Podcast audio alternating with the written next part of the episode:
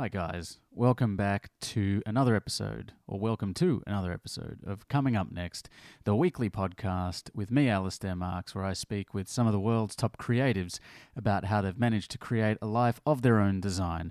On today's episode, I speak with theatre director and acting teacher Chris Edmund. But before we get to that, if you're loving this free podcast, I'd love you to do me a personal favor. Now, I'm not asking you to open your wallets, I'm not asking for any money at all or anything like that.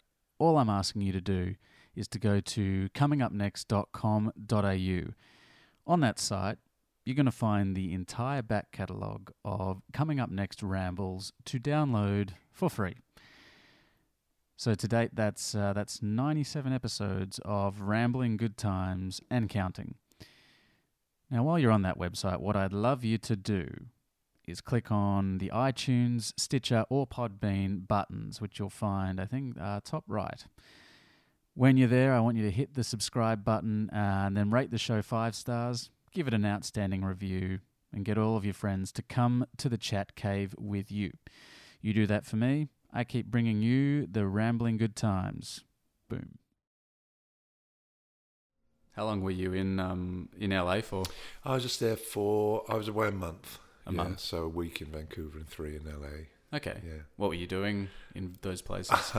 um, it, it's a weird thing. There's um, uh, a WAAPA. You know, I worked at WAAPA for a long time. I don't know whether you knew all about that, but one of the um, graduates is a guy called Josh Wakely, and um, he's amazingly developed a show that used the Beatles music called Beatbugs, and getting the Beatles catalogue is kind of unknown. Yeah, you know, that's incredible. It's quite extraordinary, and also he just got the Motown catalogue. So I, I went over there to help him out with. Uh, directing the actors the the voice direction for the for the characters so that was kind of something completely new for me yeah so I spent a week in Vancouver doing that on Beatbugs and then moved to um, LA to work on uh, this uh, Motown, which uses Motown songs as, as a basis for each episode. So the the Beatles uh, the Beatles music is used, for example, you know, in Beatbugs if it's um, you know, they're cartoon characters, they're bugs, and it's for kids, and so you know, you might have a little help from my friends, and that's about community and looking after one another, you know. So each episode has got a kind of not a moral exactly, it's not moralizing, but you know, to do with you know how how we com- uh, communicate with one another, how we look after one another, how we support one another. So it's a fantastic show, and it's been already translated into 28 languages. I think being shown all over the world. He just got uh, an Emmy just the other the other day when I was still there. He got um, his first Emmy for it. So it's an extraordinary thing. It's amazing. Yeah, it is. It must be very kind of. Uh, I mean, you know, some of the people that you would have seen come through WAAPA. Yeah. Because you were the head of drama there. I was head of acting there. Yeah, I've- I started off as head of directing, and then I took over as head of department um, for the last 13 years. So I was there 25 years altogether. So Oh, I, wow. I trained, um, and actually I was brought out from London in 1983 to direct the very first intake. So I had an association for, you know, 30 years. So it's quite an extraordinary part of my life. Amazing. It is, yeah. You must have. Uh, I suppose what I was going to say was that it must be a very kind of gratifying thing for you to see, probably all over the world, people that have come through your doors, so to speak, Yes, um, who are doing just extraordinary things. Yeah, it, it, it is fantastic, and I think one one thing I really like is um, I th- I think the kind of ethos or the atmosphere that we try to promote at WAAPA. Of, of sort of you know a sense of ensemble was really important so you know egos were left at the door as much as you possibly can and um, I think what I'm really proud of is that wherever people are working in the world, people say WAAPA graduates are fantastic. You know, they're very well trained, which you know other drama schools do as well, but they're fantastic to work with. They're they're great people as well as being fine actors. And um, yeah, I mean, you know, man, many of them have got great acting careers, but like Josh, you know, he's writing and producing and creating this series. Uh, you know, got a massive company now in, in LA, and you know, it's, and so from that training, people have you know splintered off and done amazing stuff all over the world as as producers, writers. You know, Eamon Flack, who runs uh, Belvoir Street, the artistic director there, is a, a WAAPA acting graduate. And those three years, I think, prepare people for you know pretty much anything. But also, I, as I said, I'm really proud they're kind of good people. You know.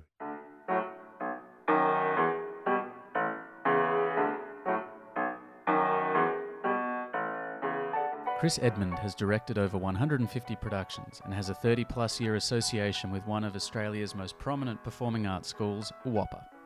He's guided some of the greatest actors this country has ever seen, from Hugh Jackman to Frances O'Connor, and has directed some of the world's greatest plays, all while creating his own extraordinary work. You can see his work at chrisedmund.net and be a part of one of his classes at Melbourne's 16th Street Actors Studio. So, what does it take to become a high achieving creative? And how important is it to be a multifaceted artist? Those questions and many more answered right now. You yourself are a director, Yeah. teacher, a writer, and a painter. Yes. How significant is it for you to not only yourself be multifaceted, but also to kind of instill an idea amongst kind of you know new artists, young artists, this idea that you know one pathway is not necessarily the only way. Yeah, I think it is really important, and I think um, to that end at WAAPA, although you know it's a three-year classical kind of relatively conventional, you know, three-year training. Uh, within that, I think I tried to, uh, you know, I like with Josh, he wrote works that that, that we put on. I developed plays. Um, I think one of the, the things I'm most proud about is the plays that I I wrote in collaboration with the students. Either I wrote completely, or um, sometimes they, you know, wrote or choreographed or contributed. Because um, there's, you know, we were starting first year with, you know, kind of themes, throwing things about what might interest us or not, and then develop that in second year through research, um, improvisations, beginning to write scenes, trying to put it together, and then put it on in their third year. So it's an incredible, you know, and the quality was great because they were so invested in it. You know, they kind of created and claimed those characters in a way that you never really get the chance to do otherwise. I mean, at WAAPA, it's a six week turnaround. You get basically four weeks of afternoons to put on a, you know, a play, and then it's gone and you're on to, you know, the next whatever it might be. So to actually have that thing of actually investing in, you know, just the ground, you know, the, that kind of groundwork the investment in, um, you know, creating roles for yourselves, it was fantastic and had amazing outcomes. I'm very, very proud of that. Do you think in today's kind of day and age, with you know the accessibility of cameras, I mean, in fact, everyone's got one in their pocket basically, and the ability to just upload stuff ad nauseum to the internet, that uh, actors kind of have there's a different mindset almost about the kind of entrepreneurial side to creativity. Yeah, I think I think there is, and uh, that's kind of reflected with a lot of the, you know recent um, graduates from WAAPA who are much more skilled in that area than obviously you know people just because these things are evolving uh, so rapidly. And I do think you know the the days of actually just sitting by the phone and waiting for the agent to to ring have gone. You know, I think people are much have to be much more proactive. They have to be much more resourceful much wider, you know, cast the net a great deal wider than they ever have, and, and you know, make that short film or, you know, get that project up. And I and that was a big part of the, you know, how I evolved the course of WAAPA, I think, to to hopefully accommodate those those changes so people have actually got those skills. And you know, there, there's recently a couple of graduates, I guess they're kind of four or five years out, have started an online acting training program, which they're just trialing now. You know, it's fantastic. And I went over to Sydney you know, had a, had a chat about that, about my approach to acting in that specific case.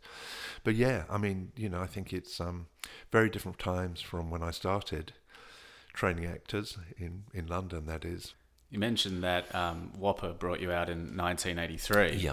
Uh, and just then that um, you, you know, pr- prior to that were training actors in London. Yeah. Um, you were saying to me off air that you grew up in Hertfordshire, sort of just outside of London. Yeah. What was what was that like for you as a as an artistic person? growing up in Hertfordshire, Yeah. well, it was, well, you know, uh, it, it was it was fine. I mean, it was a great place to grow up in many ways. I mean, my dad worked in London. It was kind of commuters valley. It's kind of London overspill. You know, when when London was just kept, was bursting at the seams, basically they.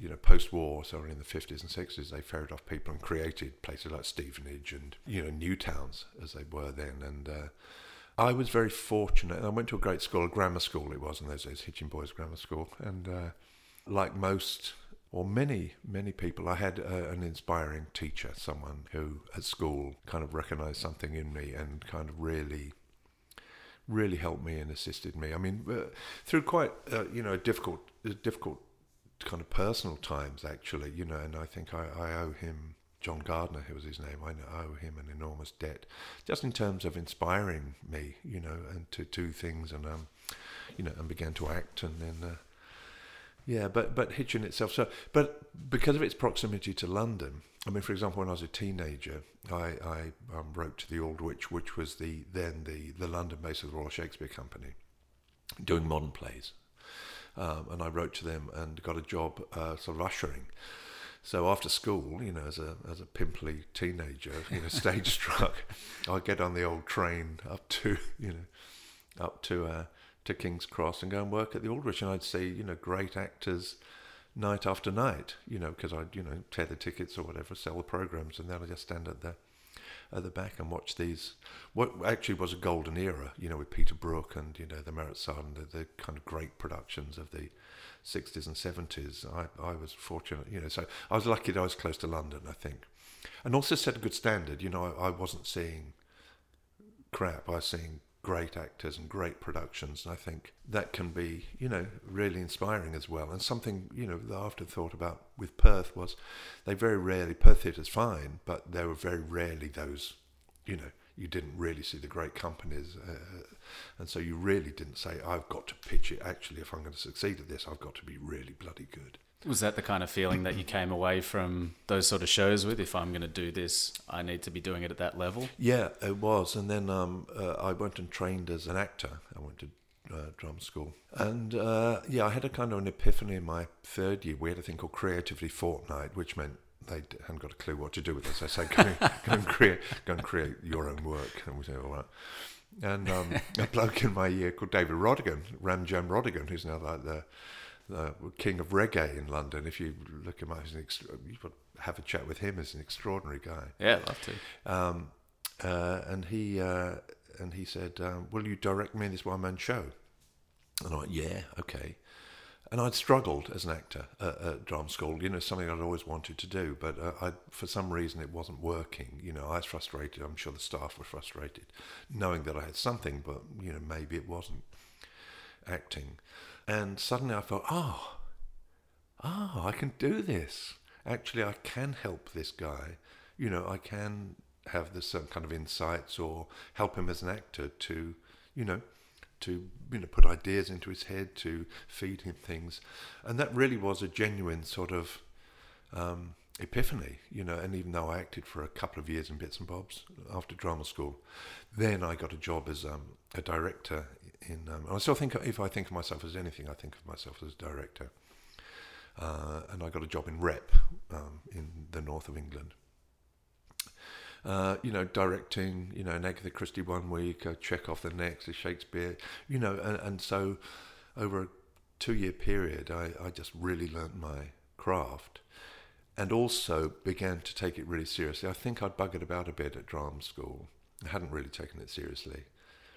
But again, you know, like with when you see those great productions, I suddenly went, oh, if you're going to succeed at this, you're going to have to be good at this. Okay, have a good look in the mirror, you know, give yourself good talking to, and and uh, and um, which I often do still, of course. But um, that was a fantastic kind of period for me because I learned a lot, and then I moved back to London and started directing in London professionally um, a place like Riverside Studios, a Gate Theatre in Notting Hill. Fantastic theatres, fantastic, and different kinds of actors from the, the, the kind of rep actors I'd worked with, kind of more challenging, more demanding, more politically motivated often. So I was very happily directing and had a you know a good reputation I think as a as a professional director. And then I started doing some work at a drama school. Someone invited me. I thought this is really cool too. I like this, you know, the teaching aspect of it.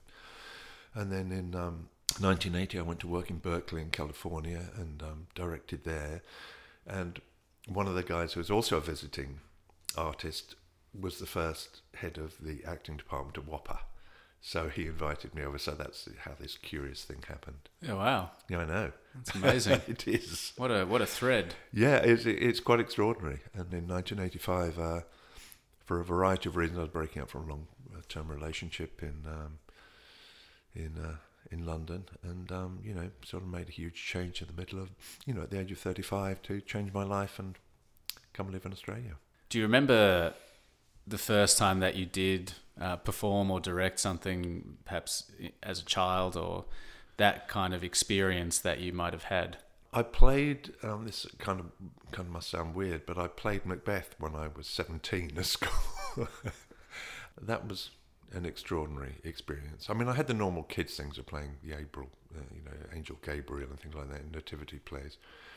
There was always something about theatre that really intrigued me, you know, that, that fascinated me.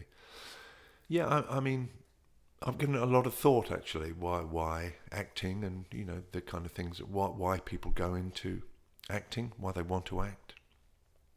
You know, I think Hemingway said, "What you need to be a great writer is an unhappy childhood." and you often, you know, and often actors have have have you know things in their past that, and I often ask them to ponder why you're actually here on this first day at WAAPA. What's brought you? You know, what what strange currents have led you to this this uh, strange profession. Yeah, so I was at WAAPA for a long time, and it is a long time, and uh, so I think that's why I started challenging myself a lot with writing these plays, with evolving. You know, I set up lots of exchanges overseas with the Conservatoire in Paris, with Russia. I took productions to Hong Kong. I took a production from from WAAPA. I took in my last year at WAAPA. I took all the third years over to Ireland with a play that um, to Dublin. So we performed in Dublin and again, that's wonderful for our actors, you know, to actually see what it's like in Paris or in Moscow or in Dublin to see, you know, to go to the Abbey and see fantastic, you know, the, the Irish drama and and to meet actors in training of their own age, but you know, uh, their Dublin counterparts. So I was very. That's another thing I was really proud of. Do you see any, or have you noticed any consistent traits in some of these students who have gone on? Over the you know two and a half de- or three decades that yeah. you were kind of working at WAAPA, even before then and, and since then now in, in Melbourne at 16th Street and yeah. other places. Is are there kind of consistent traits that um, people who do go on to lead creatively successful lives have?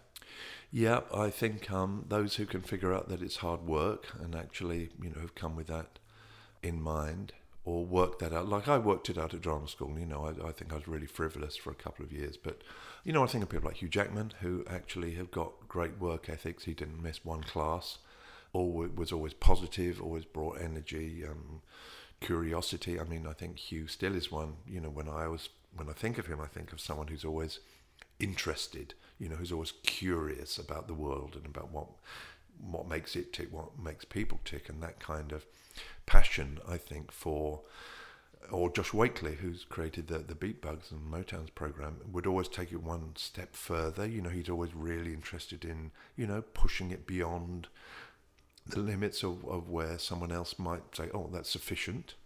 Frances O'Connor, who I think is is a genuinely great actor, WAAPA graduate, was always someone who would go really deeply, would always want to you know, to quest, not a great word, but, you know, to dig down further, deeper, more profoundly. And I think those qualities of kind of work ethic and, and absolute focus, absolute desire to learn, to, you know, to go on other things that, that make people successful, if that's what it is. But I also think it's a matter of temperament. You know, you often say, everyone had got into WAAPA, we auditioned 900 a year. So, uh, you know, so the 18 who got in were talented. There was something in them.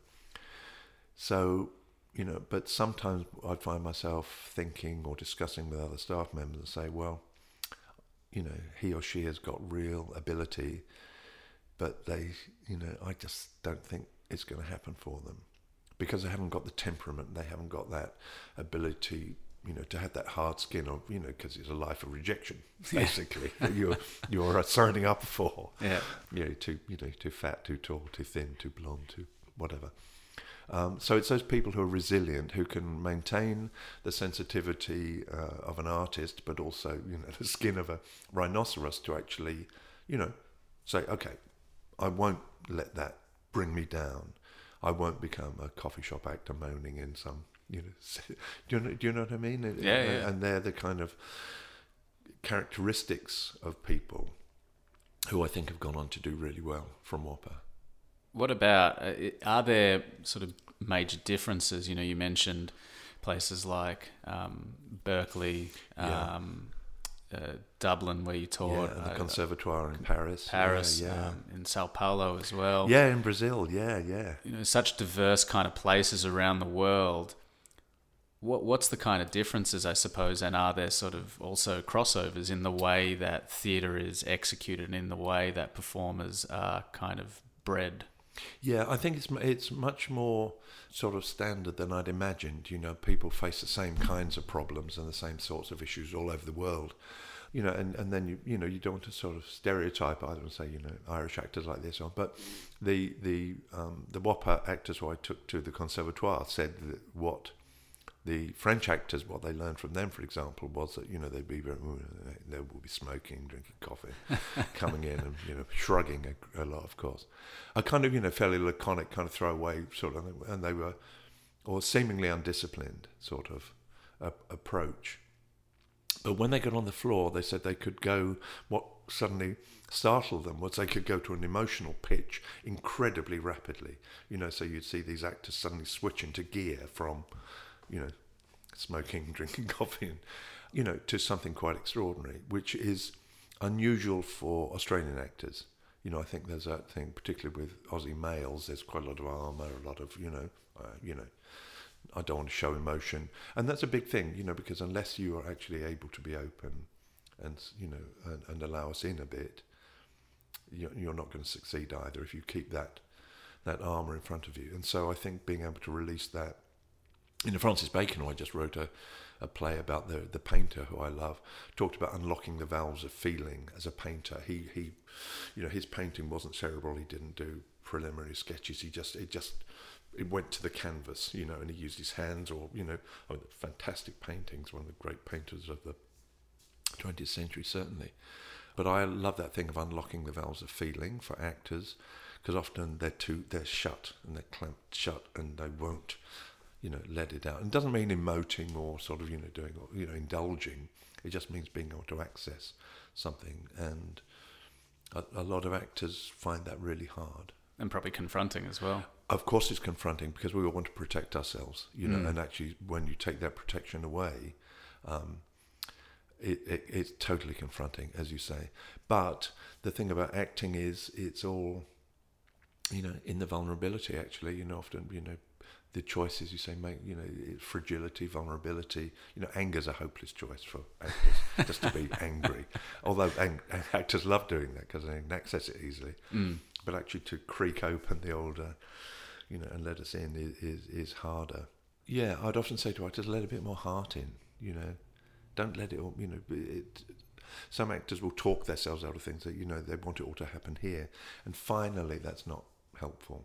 I think Here you- being in the yeah, head. if you keep it, if you if you're a heady actor, you know, over intellectualizing somehow, you, somehow, if you want us to come to you, you've got to let your heart into it. And actors who can't do that will struggle as well.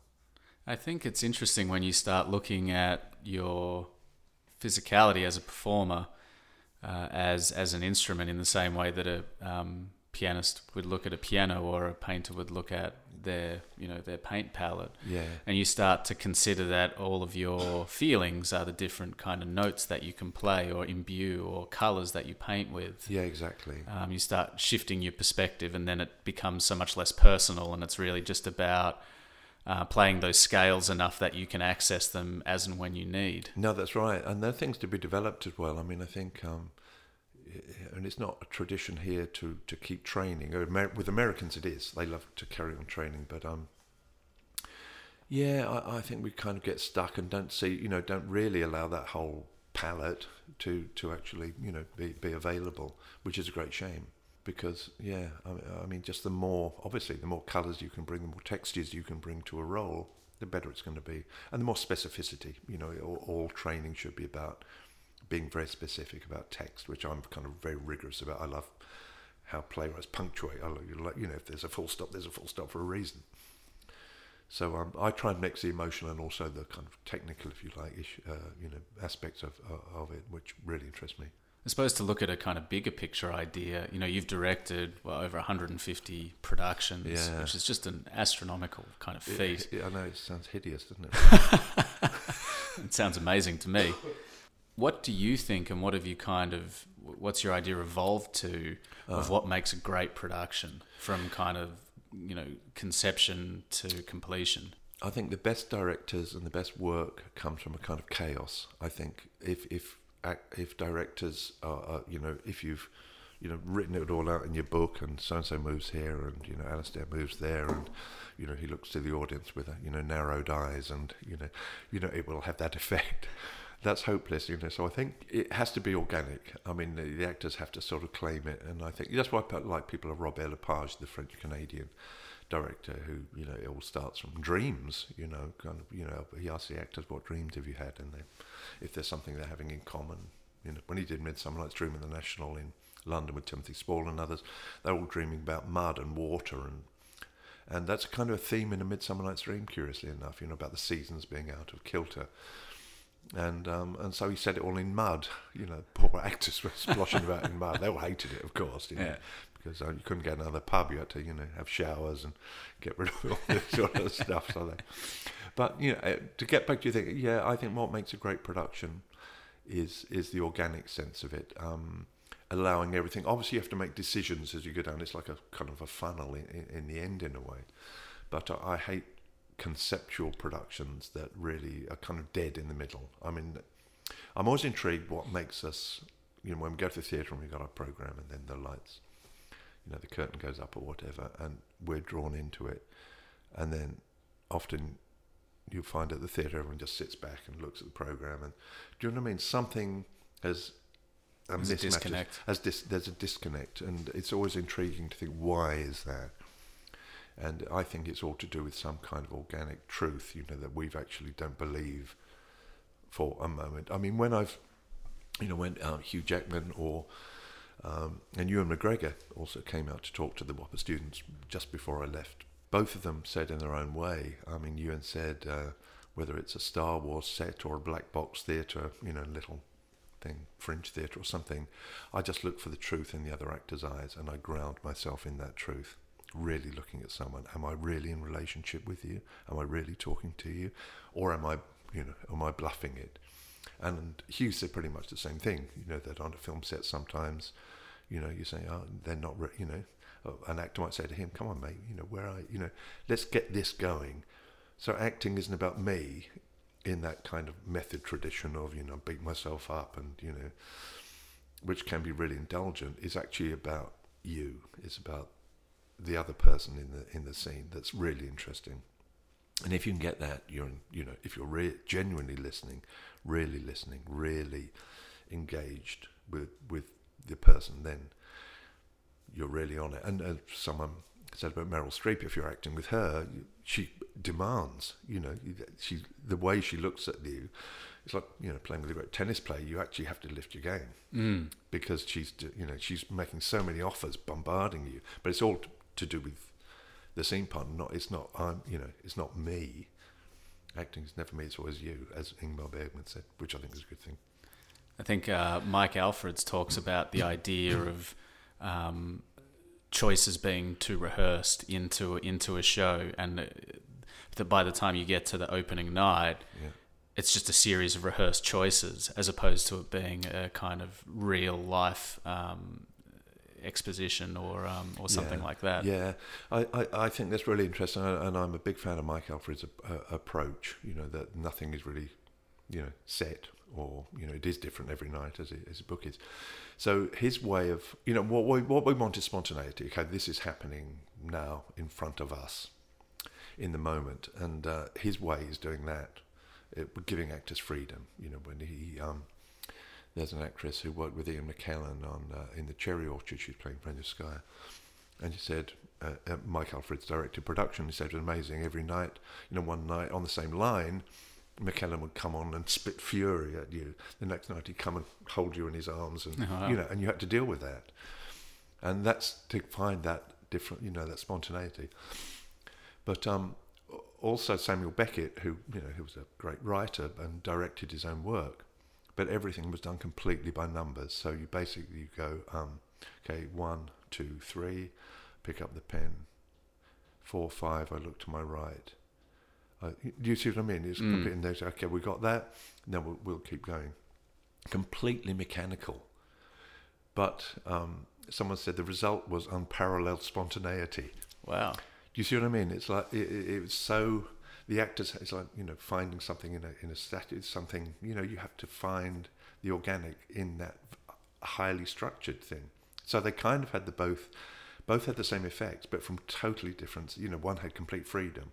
One was completely worked out, completely disciplined. That every night I would take three seconds to put the cigar in my mouth, and then look to my right. Do you, do you see what I mean? Mm.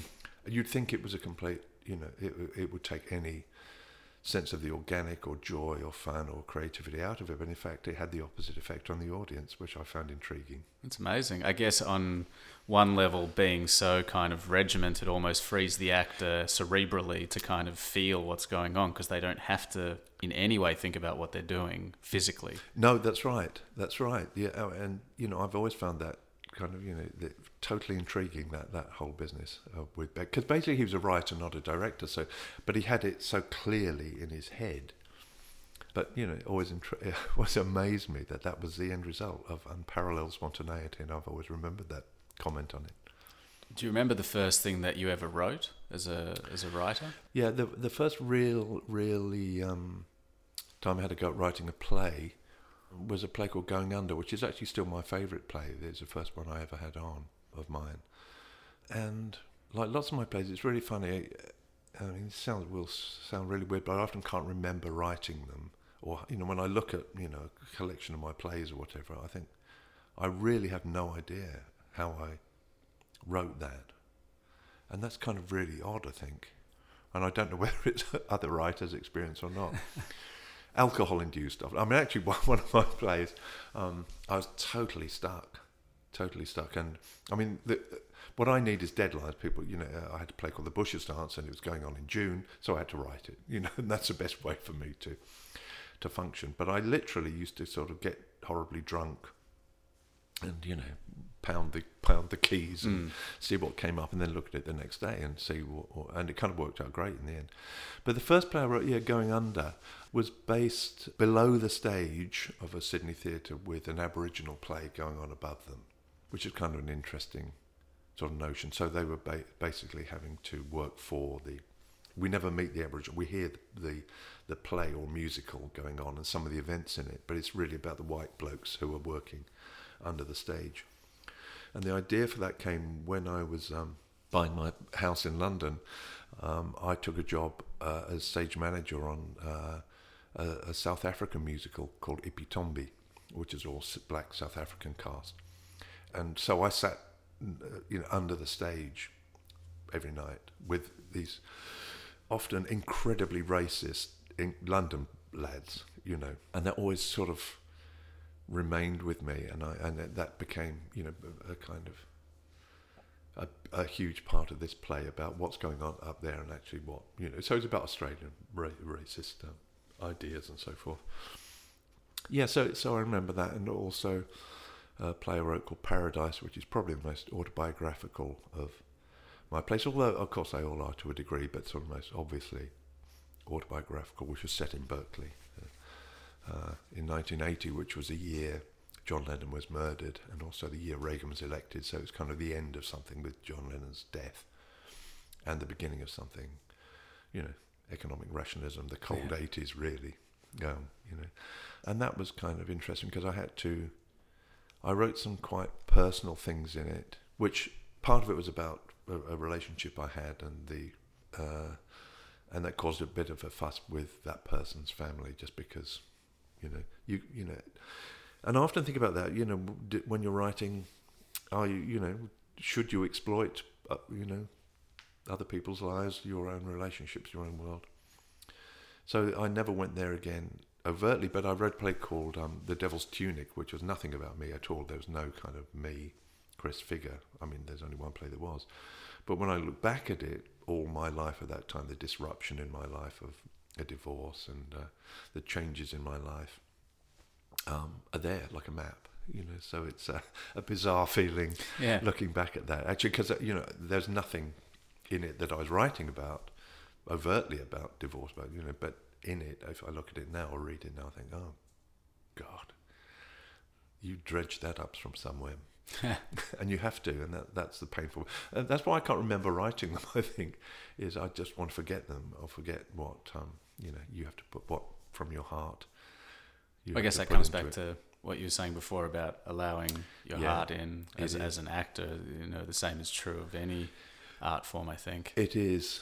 I mean, I was interested. Sam Shepard's, you know, the playwright, saying. You know, if he if he hadn't been a writer, he would have gone off the deep end. In other words, he'd probably gone bonkers. You know, and I think there is that that aspect to it. How significant is it, do you think, to kind of imbue your own life's tapestry into your work, regardless of what you're doing? Well, I think it's subconscious in my case. You know, I don't consciously sort of do it, but um, yeah, it's it, it's a curious one uh, for me actually about all that. And um, I think I wrote a play um, called Before I Get Old, and my brother died when he was 18 and I was 12. He died of leukemia um, under you know most horrible circumstances. You know, it's a terrible thing to see someone die like that, a particularly young man. You know, he's 18. And I tried to write about that in, in that play, and I did a kind of version of it because it's haunted me. You know, because growing up in England, you never deal with your, you know, there was Yeah. no support system or counselling or anything like that when you know in the 60s in England. So there'd been stuff that I'd been dealing with, you know, had submerged and put away. So I tried to do that, but actually I couldn't because there was something stopping me, and I'm not sure what it was, but I wouldn't go where I needed to actually have gone with it to make it successful.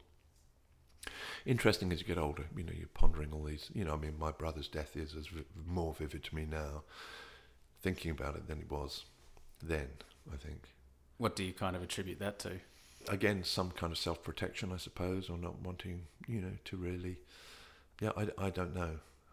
Um, and I, you know, I wish I'd dealt with it earlier because we, we often don't, and these things do sort of stay with you about how it affected me. And, and I think, um, sorry, there's a bit of a somber conversation. I'm sorry about this. That's all right. Let's get some laughs into it. No. Um, yeah, but kind of interesting stuff for me looking back, thinking what effect that had on the- 12 year old me. Because it did change me, I know, because people, uh, you know, the, the teachers at school apparently told my parents I'd really changed, and I think I had, from a very sort of outgoing, happy kid to, to one who is a bit lost, and hence coming back to the conversation about that teacher, um, John Gardner, who, who kind of um, scooped me up and helped me out of that mess.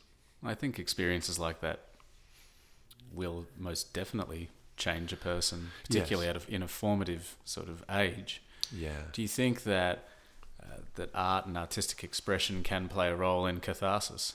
I think they can. I, I'm sure. I'm sure that's a part of it. Um, and I think even for myself, I mean, my my paint. You know, I don't think much of my paintings, to be quite honest. But um, you know, some people do. I've had you know a few exhibitions and I've sold quite a lot of work. I think it's amazing. Oh, thank you, thank you. Um, there's some nice ones downstairs. I will show you. Yeah, um, And uh, uh, yeah, and, and for me, if I go a day without doing something, I mean, I felt terrible last night because I was, you know, jet lagged and exhausted. But I actually put a canvas up on that wall and started doing something. I felt a lot, a lot, a lot better about it. And if I go a day without doing something, I, I, I, get frustrated with myself and angry with myself. Hmm. I, you know, that I always need to be doing something to, you know, to deal with all the things going on in my head. I read a great uh, quote that you said, which was, "When you get stuck as a writer, you go to painting." Yes, that's right. Um, yeah, and, that was a great suggestion. Actually, that was that was um, a Hugh Jackman suggestion because I was, I was talking about being blocked as a writer. I was completely blocked, and um, and he, we were just talking, you know, over an email actually. Um, you know, just sort of why, why there should be, and he talked about something when he had problems hitting a high note that he just, you know, screwed him up. That thought he, he you know, I wouldn't be able to do it that night. And he just mentioned that I think a friend of his in New York, I think was a musician anyway, went you know and was blocked writing the notes, and went to see someone, and they said, "Well, don't just slog away at that. Try something else." And um, you know, so I you know bought some paints. Cause I, you know, I, I haven't painted at all, and you know, except the last sort of four years or something, and um, that made sense to me. You know, rather than slogging away at something, find another portal. You know, and that portal will open, and then you know, affected my writing. Then I wrote this play about Francis Bacon, so it all worked out. Oh wow! Which was on at the Old Fitz last year. Yeah, yeah.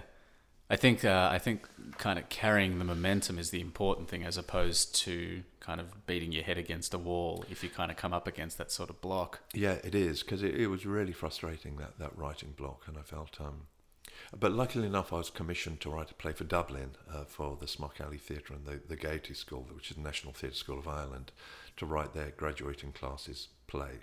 And I, turned, I remember saying to Patrick Sutton, who runs the school, "Look, I'm really kind of blocked as a writer." And he said, "Oh God, don't tell me that," you know, because he was, you know, paying me to to write a play. But um, again, I work well if I say, "Okay, that play opens on June the third in Dublin, so you better bloody write something," and um, that's always good for me. Parameters. It really is, yeah. I mean, like today, you know, if someone said, you know, that would be great if someone said, you know, we want you to write something that's going on in September. I'd say fantastic. Otherwise, I'd just watch um, the basketball, you know, watch see how the LA Clippers have lost again. Yeah. Well, thank you so much for, Oh, for having me in your house, Chris, and surrounded pleasure. by your amazing artwork. Oh, to, thank you. To have a little chat. Um, I finish all of my conversations with one question, and my question is, what makes you silly? What makes me silly is I don't know the absurdity of life. I suppose you know, seeing that actually. Um, I love that Francis Bacon quote where- where he says it's um, uh, it's also meaningless. We may as well be extraordinary. Yeah. and I think, um, yeah, I, I, I, think, I don't know. I think, uh, yeah, I think I'm a deeply frivolous person, really, and I wish I could sort of get a bit more serious in the autumn of my life. it doesn't look likely.